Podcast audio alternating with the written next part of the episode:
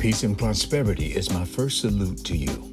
I'm Merton Clark, and welcome to the Word of Truth Revealed podcast. It is my desire to build you up, to increase your spiritual stamina and tenacity, to empower effectiveness, and help you discover your purpose. Enjoy this vibrant and dynamic message. I feel a peace in my soul. I believe I have a message for the hour, and uh, I want to explain some things about this moment and this time. I'll come back to the, that the Israelites stopped along on their way after coming out of Egypt. Uh, the 17th chapter, they just crossed the Red Sea. This is within the first three months of their deliverance, of their salvation, as it were. And they get to a place called Rephidim, but there's no water there. This is a rest stop, just like if you were on your way to uh, Atlanta and you uh, were here on the east coast of Florida, you decided to take the turnpike so you would hit I 95 and then go to 528 and go west. And you would stick with 528 west until you get to Orlando, past the airport on your left. And then you'll see when you get close to Orange Blossom Trail, you'll see a a, an exit ramp so you can get onto the turnpike. You would take the turnpike northwest until it takes you to I 75, and then there's a straight shot on I 75 until you get up into Georgia, uh, past Tifton, Georgia. and then past Tifton, you will go into Macon, and you're almost in Atlanta. The ATL, where the players play. And you ride on those things like every day. What things are you riding on? We'll get that's another message. People are riding on things in the ATL. We want to make sure you understand uh, that there are rest areas along the way. And if you ever had to take a potty or you ever had to get some refreshments, you need rest areas. As they're on their way to the promised land, they stop at Rephidim, this rest area, this station, but there is no water to drink. Like you and I, as we're moving toward the promise of God, we'll find ourselves at a type of Rephidim, a place where we should be able to rest, but there's no water at the rest area. I'll come back to that in a moment. The body of Christ, the body universal, the Catholic body, not Catholic Church, the universal body of Christ. And this local fellowship, this local body of Christ, has just entered into a new epic. Epic, a new era, a new season. We've stepped into a new period, a new time. I believe and I speak prophetically. I'm not saying that the message is prophetically, but right now I speak. I'm not saying the message is prophetic, but we're in a prophetic season. It is the dawn of a brand new day. It should be filled with much enthusiasm. we should be excited about this new day, this new epic, this new season, this new period should be full of enthusiasm, full of zest and zeal, full of God given desire. But on the contrary, many of us are filled with fear. We're filled with uncertainty. Even doubt and unbelief has creeped in because of the thirst, because there is no refreshment near. We've even began to get discouraged where courage leaks from our vessel. Even misunderstood. When people should be standing with the truth, they're missing in action because of a misunderstanding. Faith is misplaced. And you don't know what you'll do until you get to a Rephidim in your life. You don't know what can come out of you until a legitimate need is missing. Because our behavior is always shaped by legitimate need. Thank you, God. I believe that information should inform your decisions. Uh, some people just react to situations, but your information and your maturity should inform your decisions. But your behavior is tied to need. And some of us are misplaced. Some of us are perplexed. There's perplexity and confusion that's flooding us. And we understand that confusion is tied to the demonic, but Satan is the author of confusion. And he's working in these systems and during this time to bring people to a place of fear and to get us from really receiving what God would have for us to do. Some of us feel abandoned. Uh, we are interconnected more now than ever before in human history. Uh, we can talk to people and play games with folk from different continents. Uh, you can you can you can PlayStation four or five. Maybe they got a seven now, uh, and talk to people and play with people that are all around the world. And we're more we're more interconnected that way, but we feel more abandoned and isolated than ever before. Again, this is a brand new season. We sing a song here at the church. It's a new season. It's a new day. A fresh anointing, fresh move of God is coming my way. Do you feel that? Well, you got to pick things up by faith. If it was only left up to what we see, none of us would be here. But we are serving a God that we can't see, and the just, the justified, shall live by faith.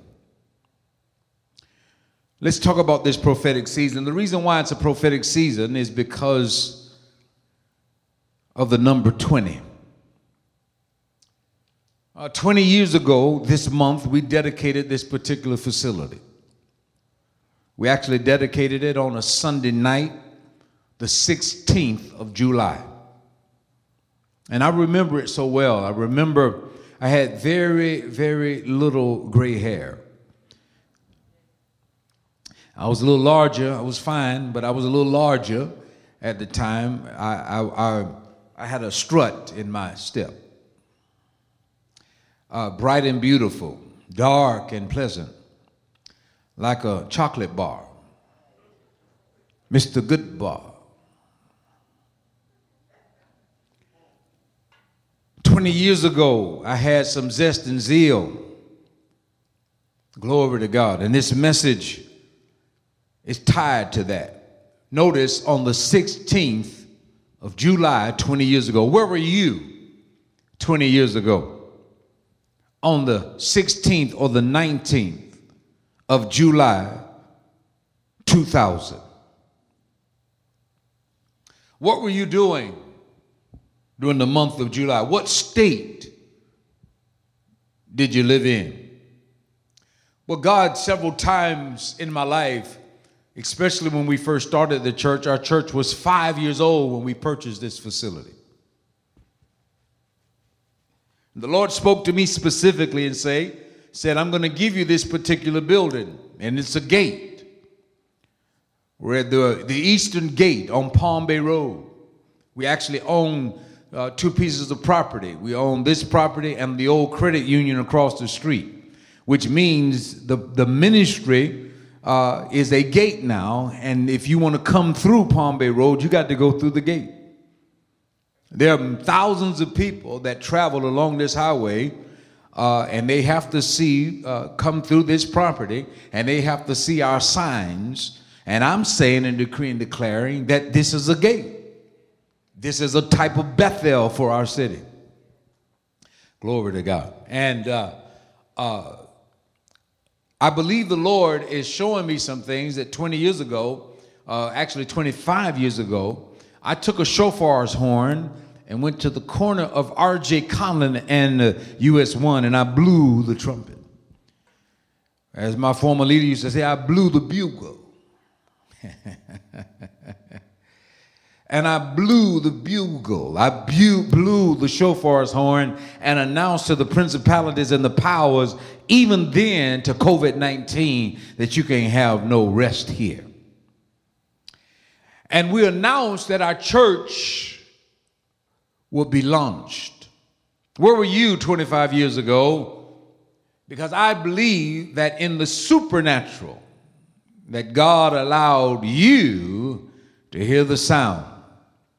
Glory to God, of that horn, and God began to shift people based on the sound and the announcement that we're stepping into a new season. Then that He wanted you to make some transitions in your life. You may not have understood it, but He brought us all through all kinds of issues to this present moment because He wanted us to connect with a vibration or a voice and a purpose, and for us to pursue that purpose in the world today. And so here we go. 20 years we dedicated this facility in the month of July. And the Lord just brought me back he brought me back on Friday to let me know that we're in a prophetic season. And 20 is very important to God. Let's talk about the prophetic season that we're in. The number 20 uh, in the Bible symbolizes, please write it down, the cycle of completeness.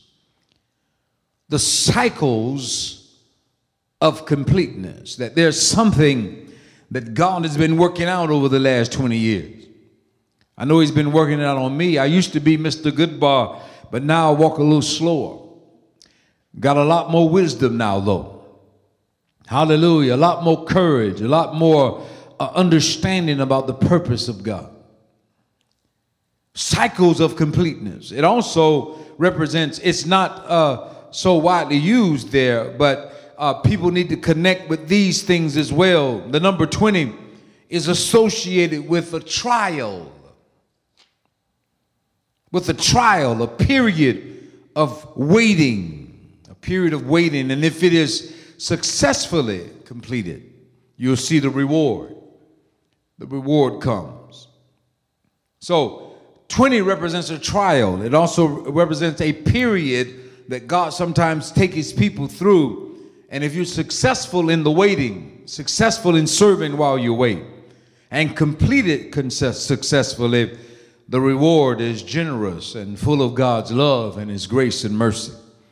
And I'm here to tell you that God is sending some love your way, and God is sending some mercy your way, and God is generosity. His generosity is being released upon your life. If you're connected, you can expect God to send forth some generosity.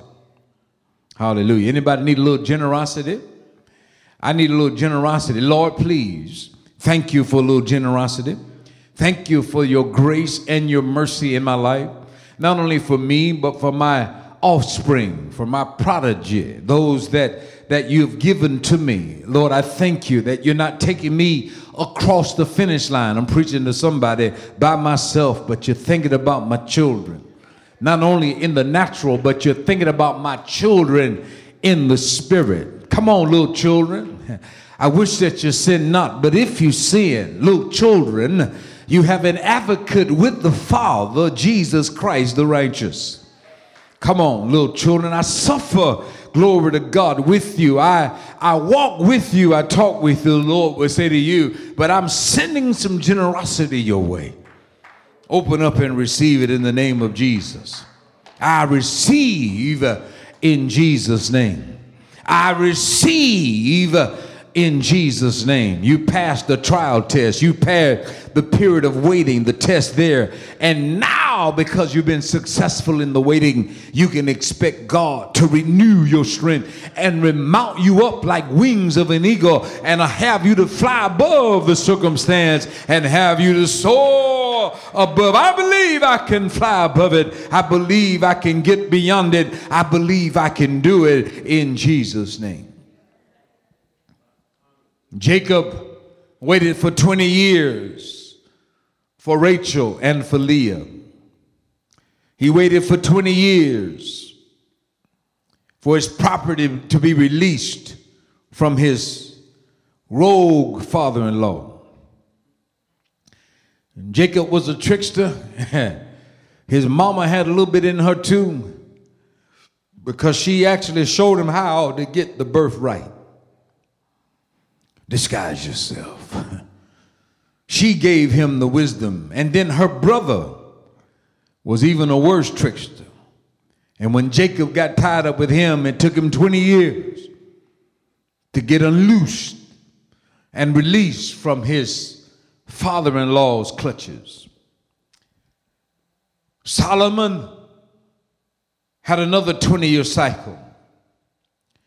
It took him 20 years, seven years to build the temple.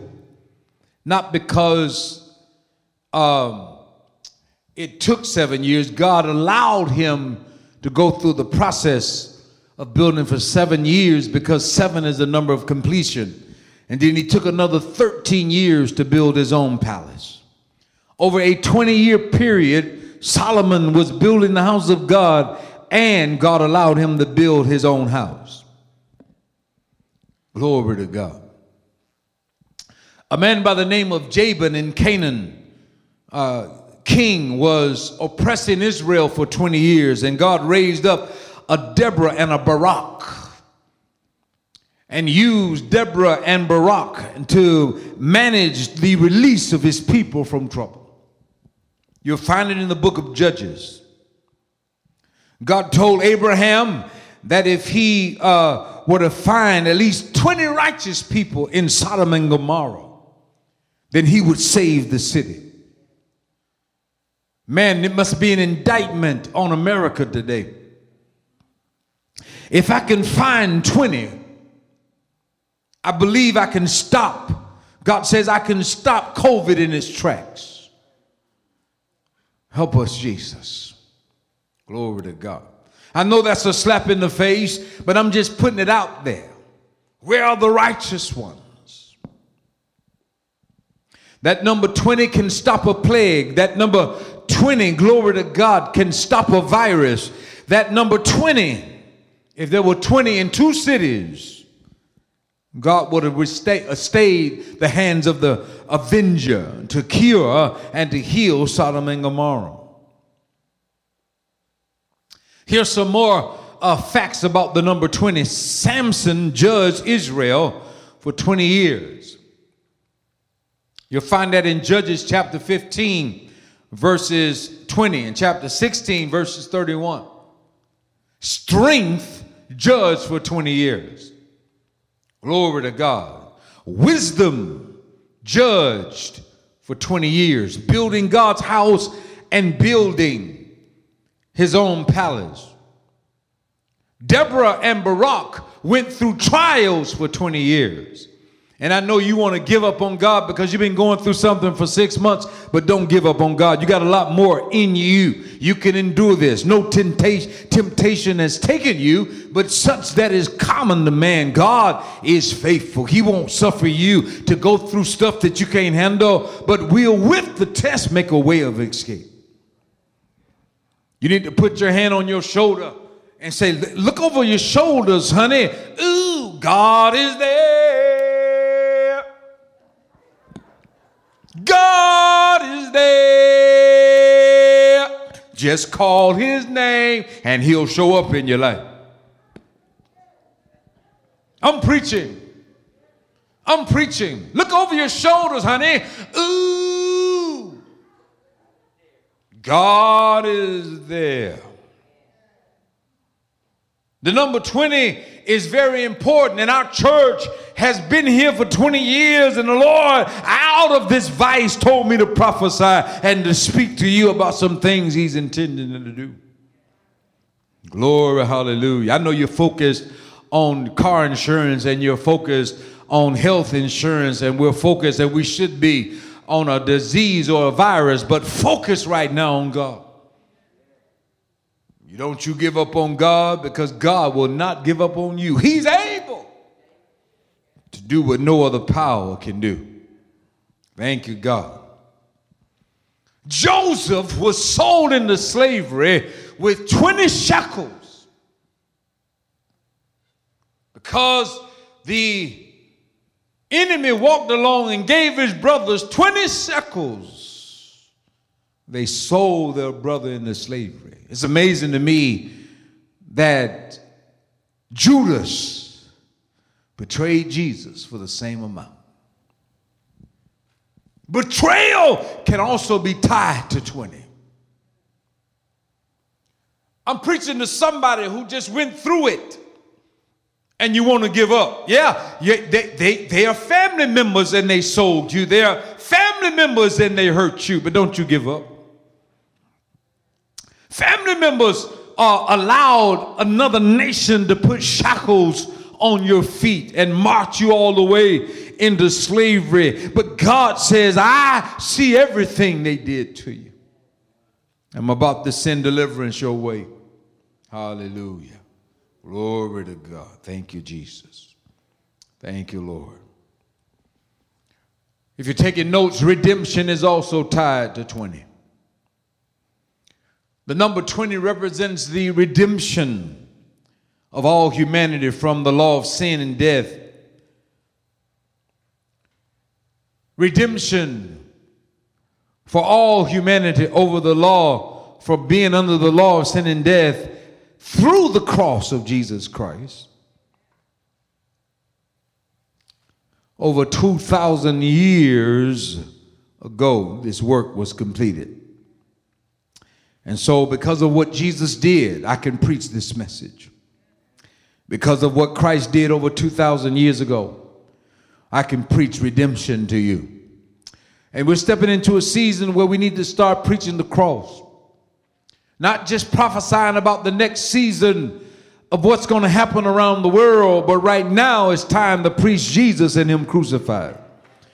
People need to know that if this life comes to an end, we have a house not built with hands. If this earthly tabernacle be dissolved, I have a building not made with hands. Can somebody say amen? And if you only put your hope in America and only put your hope in this life, the scripture says if there's no resurrection, then we're men most miserable. But I'm here to give you some good news that Jesus saves. I want to employ preachers and pastors to stop preaching just stuff. Let's preach redemption. Take me to the king. Well, how do I get to the king without the cross? It was at the cross that I first saw the light. And the burden of my heart rolled away. It was there by faith I received my sight. Now I'm happy. I'm happy all the day. Sometimes you wonder how the devil tried to put you under, but God brought you out anyway. And there's some times where you have to in the devil's face and say, You thought you had me, but God was just testing me. And after I'm gone through my test, I shall come forth as pure gold. Hallelujah. Glory to God. The number 20 represents redemption, and we need to start looking at the 20 people that God wants us to get saved.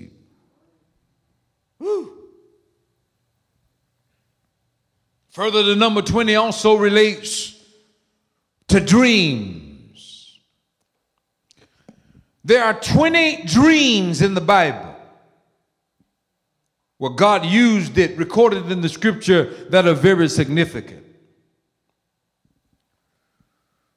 The king of Egypt, Abimelech, maybe he wasn't the king of Egypt, but Abimelech is warned not to touch Sarah through a dream. A lot of people are having dreams about prosperity, but God will give you a dream about what not to do and where not to go and who not to associate with or who not to become intimate with. I can't get no help on that one. Because the dream world today, we have dreams about who we get connected with or who subliminally, subliminally we want to get connected with. But there is a dream of Abimelech. And it is a warning not to go into the chambers of some people. Lest a curse is released to you. Ah. Go ahead and let that soak. And then Jacob had a dream of a ladder that was extended from the heavens to the earth, a transporter, as you will, with angels ascending and descending. And he called that place Bethel. And many of us need a dream that opens us up to return back to God. During this pandemic, many of us have drifted away from God. But the Holy Spirit is calling us back to Jesus. Glory to God. And Jacob here again, he's a dreamer. No wonder his son Joseph is able to interpret dreams. But Jacob had another dream. Jacob had a dream that God gave him while he was going through his 20 years of bondage, sitting under the tyranny of his father in law, Laban. He had a dream that God told Jacob, Do not mix your prosperity with this man, keep it distinct, because eventually I'm going to draw you out of here. Glory to God. And many of us are going into business with folk that God never intended you to go into business with forever. You got a covenant with them, and that God didn't want you to go into covenant. It's just the season that you're in. You need the wisdom of God. I'm preaching better than you're saying amen. Hallelujah. Some people are so tied to their employer, they can't see nothing else. God may want to break forth in you so much and have you to make three, four times as much as you did with your employer. Let me just prophesy to some of you in the name of the Lord Jesus. God is about to open you up. God is about to open you up and break the fear cycle in your life where you felt like all only your employer can help you and God took that away because he's trying to get some ideas, some creative ideas to you so he can open you up. Hallelujah. And when he separate you from your employer, which is a type of Laban, you're going to prosper in the land that he gives you. Your herds, your flocks, your resources are all going to grow as you begin to trust in the Lord. You won't be able to just give God a 10%. You'll give him 20%, and your 80% will be 5, 10, 15 times more than you had with your 1%. I'm preaching better than you're saying amen. I pray that I am on the other end of this message. I must be preaching to myself. There's some stuff that God is about to release in my life, and I'm sitting in the pew and preaching this message at the same time. It's me, it's me, it's me, oh Lord, standing in the need of prayer. Not just my mother, not just my father, but me, oh Lord, standing in the need of a blessing of some gratitude, some grace that you're sending, some generosity. Hallelujah. Glory to God. In a dream, here's another one. Jacob is a dreamer. In a dream, he is to ask to leave Laban. He was instructed to ask. He is asked to leave Laban. It's time for you to get up and go. Notice he left Laban, he didn't leave his family. Because some people try to get slick on me when I preach about this. Yeah, it's time for me to divorce that man. I didn't say that. I said it's time for you to start thinking about something else as it relates to employment. Don't leave your family. I said, don't leave your family. Hold on and don't let go. Leave Laban, though. Leave the trickster. Leave the one that works tricks in your life, got you tied up. Leave witchcraft. Leave mental controls. Leave spiritual abuse. Leave the one that lies. And God will restore everything that they stole from you.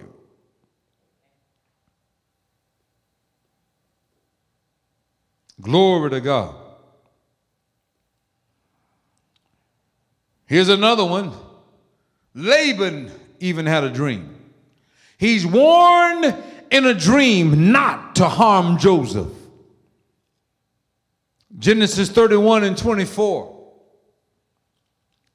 He's warned in a dream not to harm Joseph. Let's look at it. Genesis 31 and 24. Then God came to Laban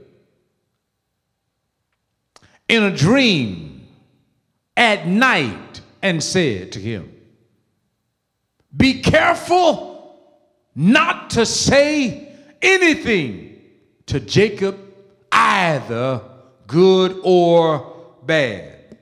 Notice Jacob carries in him the one that's going to sustain him, and his name is Joseph.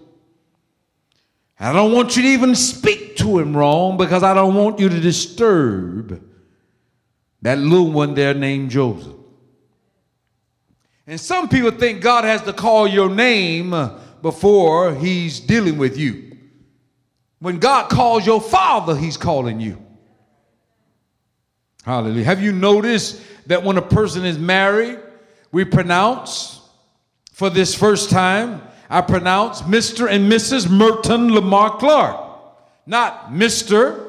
Merton and Mrs. Nanette Clark. It's Miss and M- Mr. and Mrs. Merton Lamar Clark because when you're married, that woman is a part of you. And when God told Laban not to even speak negatively to Jacob, he's saying, I don't want you to harm Joseph. Glory, hallelujah. Glory to God. And God is talking to some people about getting their hands off of your descendants. I'm decreeing it and declaring it.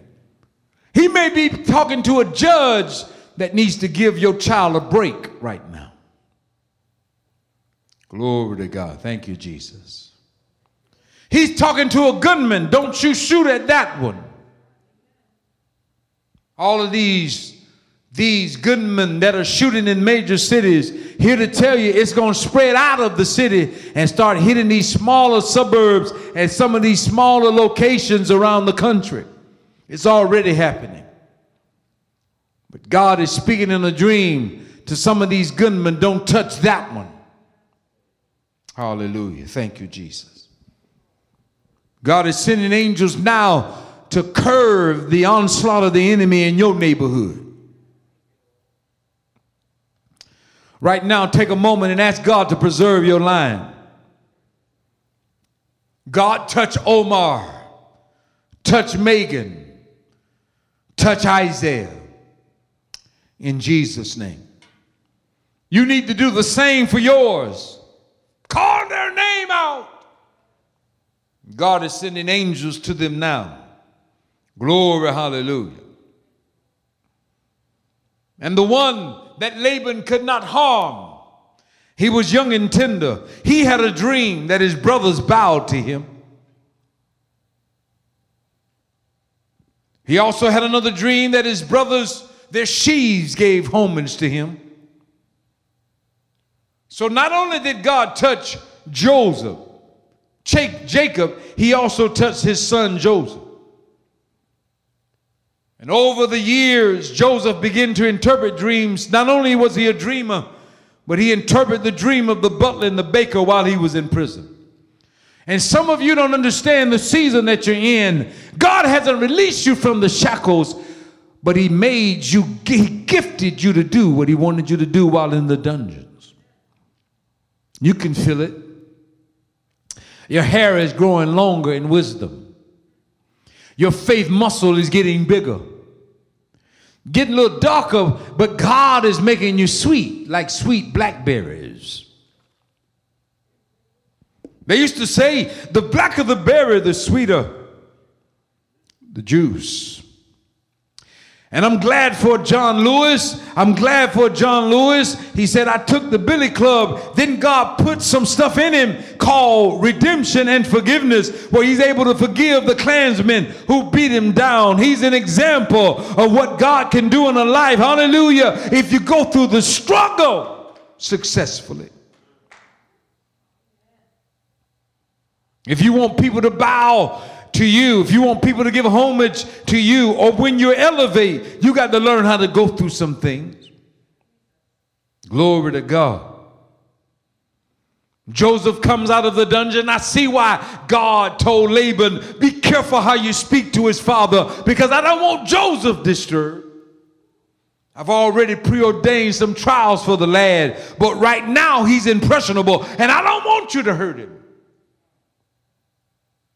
Because in a few years, he's going to stand before Pharaoh.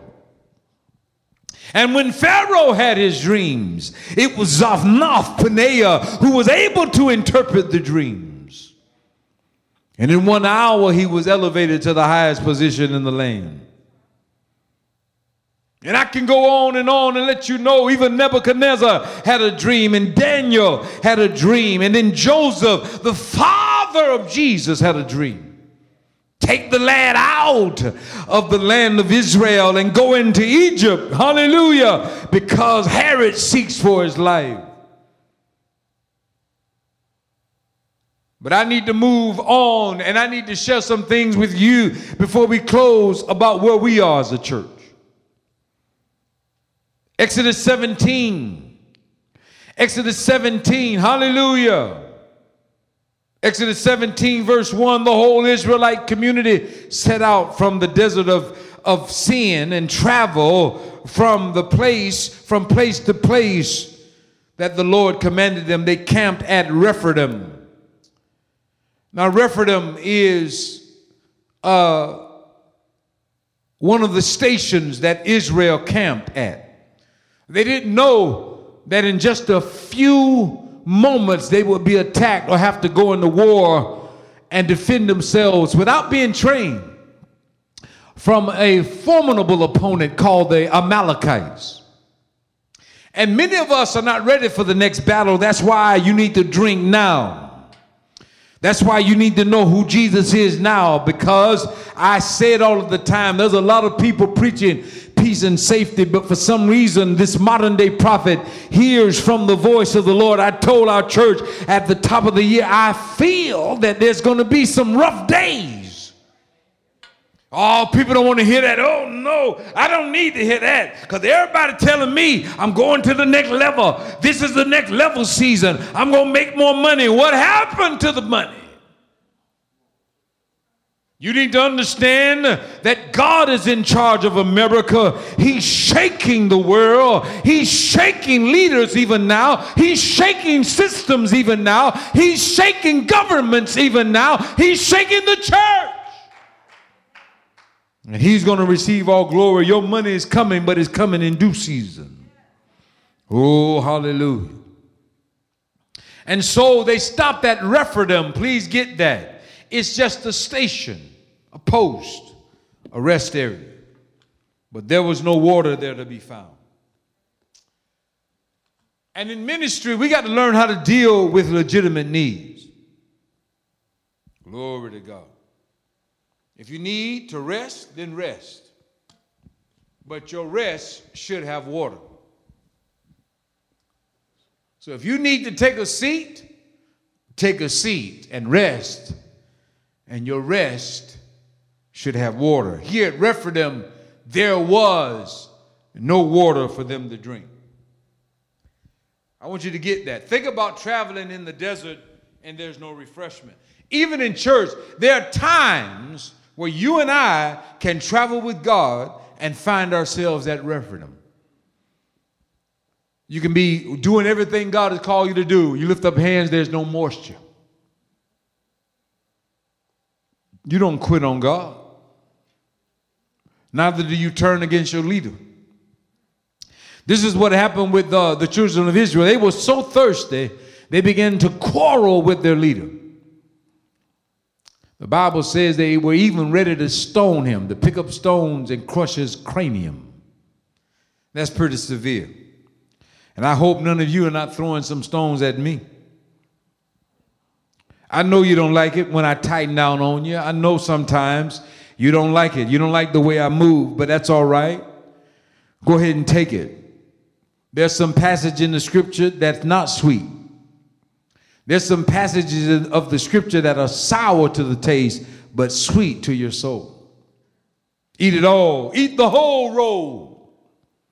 Glory to God. You'd rather have the truth about it, right? If the doctor did an MRI and saw something in you, wouldn't you want him to tell you the truth versus tell, it's going to be all right, take a Tylenol. You better get the truth. They camped at Rephidim, but there was no water to drink. The scriptures say they begin to quarrel with Moses. Give us water. Give us water. Well, Moses doesn't have the ability to do that. Guess what? He's thirsty too. And a lot of times when you all criticize leadership, you got to understand leadership is going through the same thing. I go through trials as well. Sometimes I don't know if I'm up or down.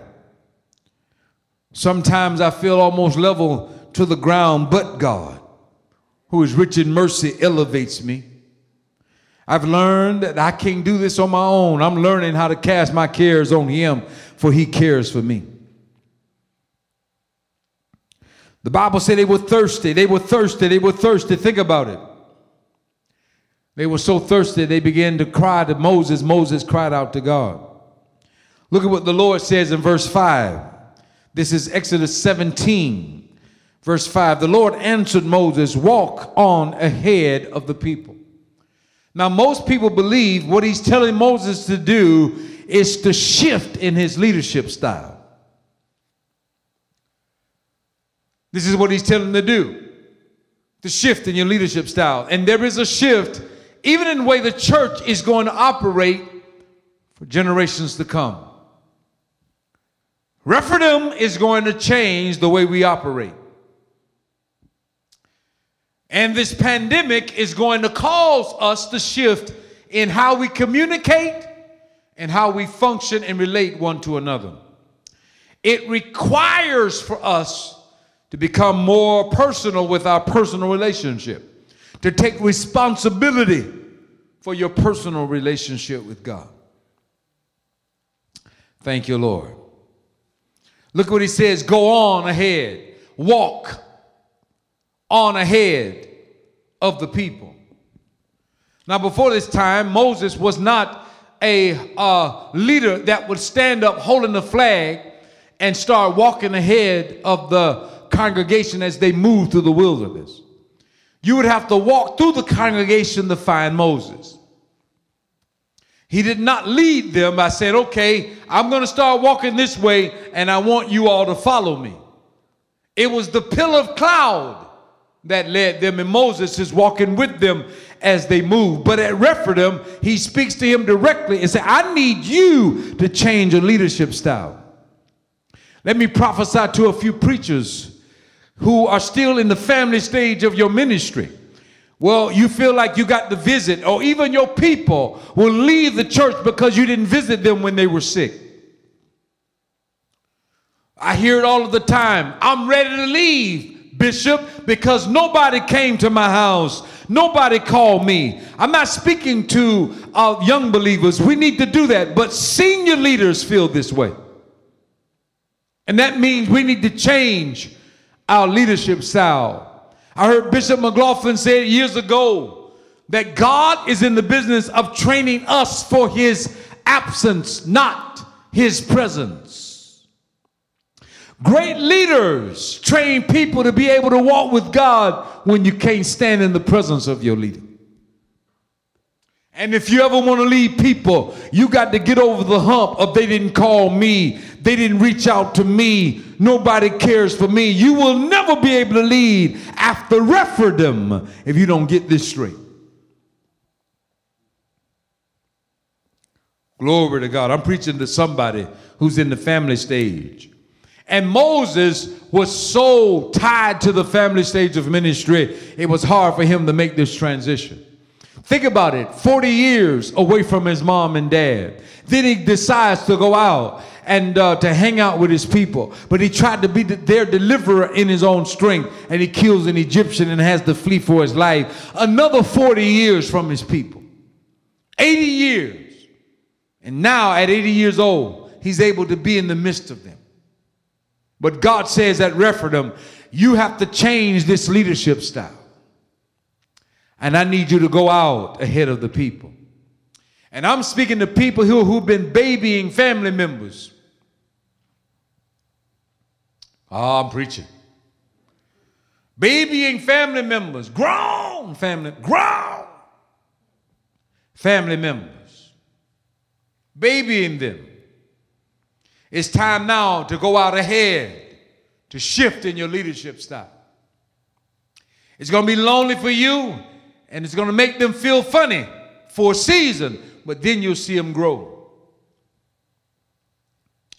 In 2003, my mother died suddenly on a Friday, and our entire clan, in some way, was dependent on her. She always took care of her grandkids. Not only that, she was a community mother. She baked pies, and nobody paid her for those pies. Bake cakes, buy the ingredients, bake the cake, bake the pie. They pick them up. I'll give it to you next week, Mother Clark. Never dropped the money off. Do it, did it over and over again. She took care of a lot of the kids. She should have started her own daycare.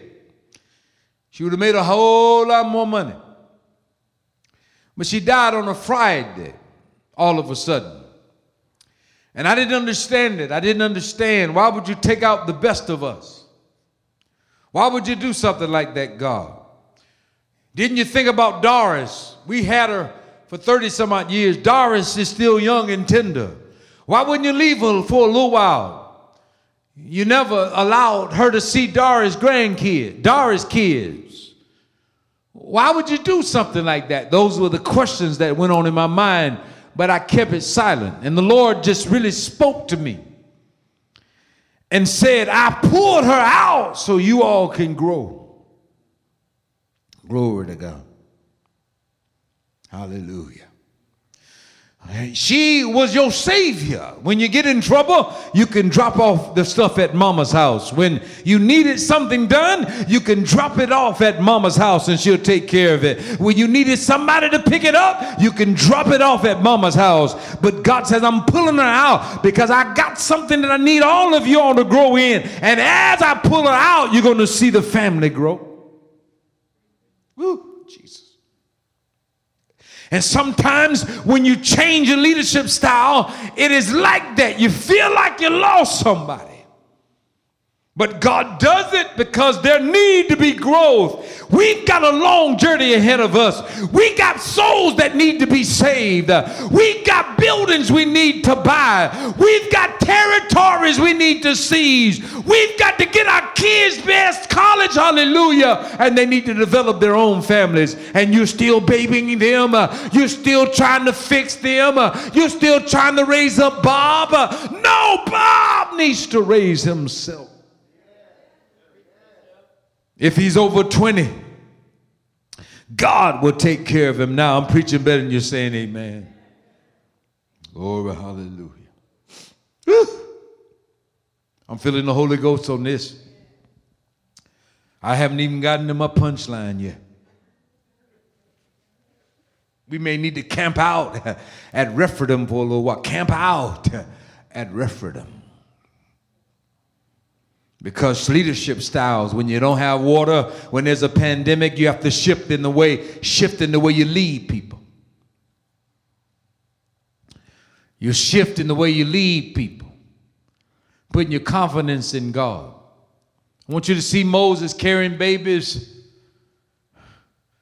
walking with the people. As soon as they get thirsty, he's in the midst of them. He's a target now. We're going to kill you. You let us out here to die. Moses falls on his knees. God says, I need you to change your leadership style. Glory to God. Walk ahead of the people, take with you some of the elders. In other words, there should be leaders with you that when you go, they go.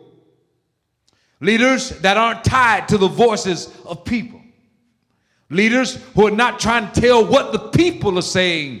You need to shift with the leader. In other words, there's some elders that's supposed to be walking with you. There's some leaders that's supposed to be walking with you when you make this transition.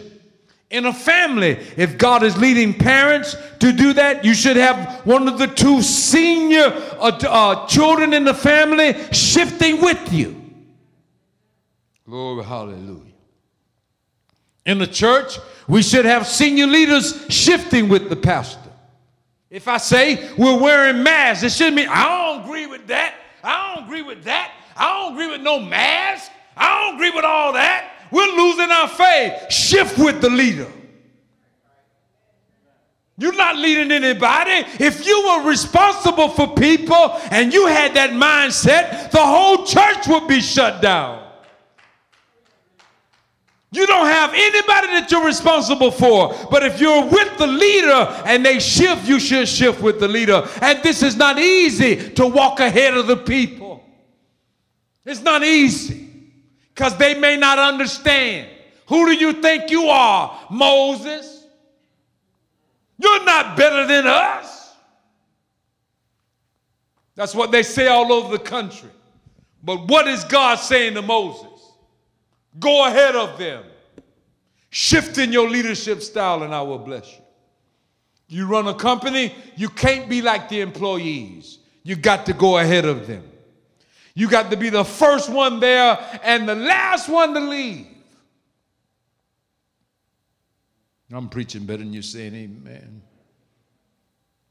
Their leaders, all they do is people, they gravitate to people who come and affirm them. And then they tell them all of other people's secrets. Wow, wow, that makes you feel good? Well, I'm not a McDonald's trash can. I'm not brown and green and yellow. You can't put all of that trash in me. If you're a leader, you need to lead. Hallelujah. I'm not mad, but I am passionate. Walk ahead of the people. Take some elders with you. Elders are not supposed to come to the pastor to tell him what the people are saying about you. The elders are supposed to work with the leader. Is right here in the text. Some of you all came from denominations where the elders told the pastor what to do. That's not a New Testament church or paradigm. Take some of the elders with you and take in your hand your staff. Hopefully, the staff doesn't have staff infection. That's people who work with the leader. When he moves, they're supposed to move with him. If he puts out some stuff to change in the leadership style, they're supposed to change with him. And I got to close this. Tell you what I'll do. I'll finish this at 11 instead of going to the next message, and I'm back next week. Glory, hallelujah. Because some of y'all need to shift.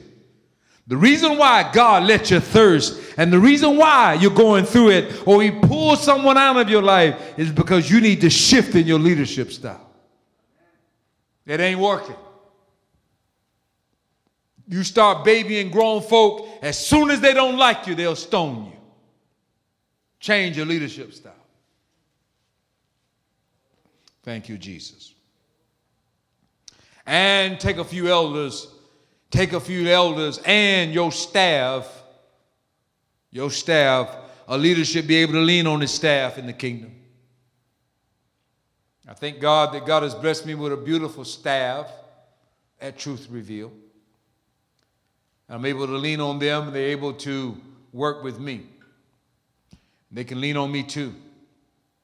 I tell them all the time, lean on me when you're not strong.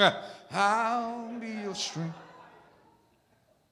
I'll help you carry on. Oh, it won't be long. I'm gonna need my staff to lean on. Just call on me, brother, when you need a hand. We all need somebody to lean on. Just might have a problem.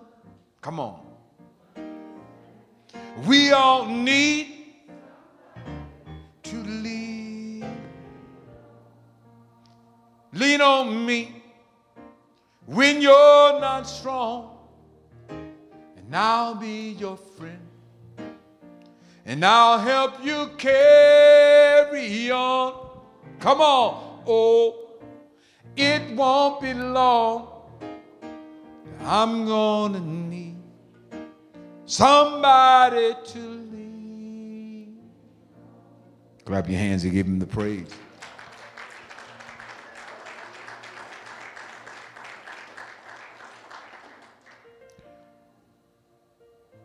I need somebody to lean on.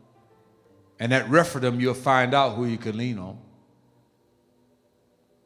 Well, all I need is to lean on God. You're missing the whole message. No, that's not true. To do God's work, you need partners. As we change our leadership style, there are people that won't be able to make the shift. There are people who are coming on board. We need to go with the shift. That doesn't mean those that didn't go with the shift have lost any value. It just means they're not a part of the church's destiny from this time on. Still have value. I bid you Godspeed. But right now we're at Rephidim. 20 years. 20 years. God is leading me to speak on this.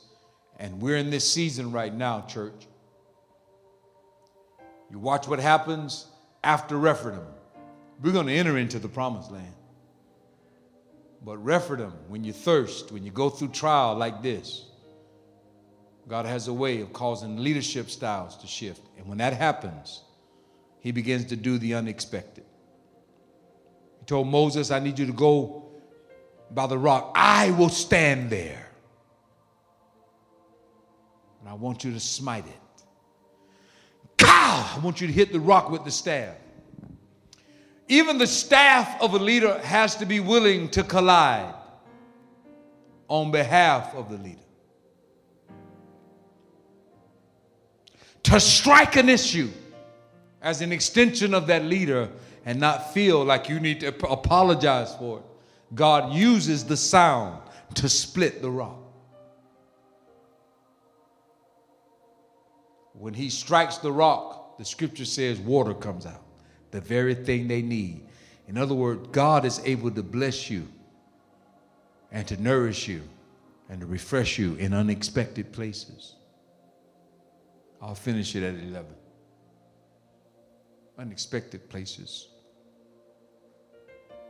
The psalmist says he split the rock. And so much water came out of it, it was like the sea. Wow, what a miracle. There's such an abundance on the other side of this transition, and I need you to start thinking about it. It's tough now. We're at Rephidim, but don't let it hit you change your leadership style. When you make this move, you're going to see resources come from unexpected places. Father, thank you for your word. I delivered it now. Kingdom now. Healing now. The refreshing now. The shift now. And we will give you praise in Jesus' name. Amen. Amen. Glory to God. It has been a real joy to share the Word of God with you. A special thank you to those who care for this ministry. No amount of financial support is too small. It is because of you this ministry is possible. To support us, go to our website at truthrevealed.org.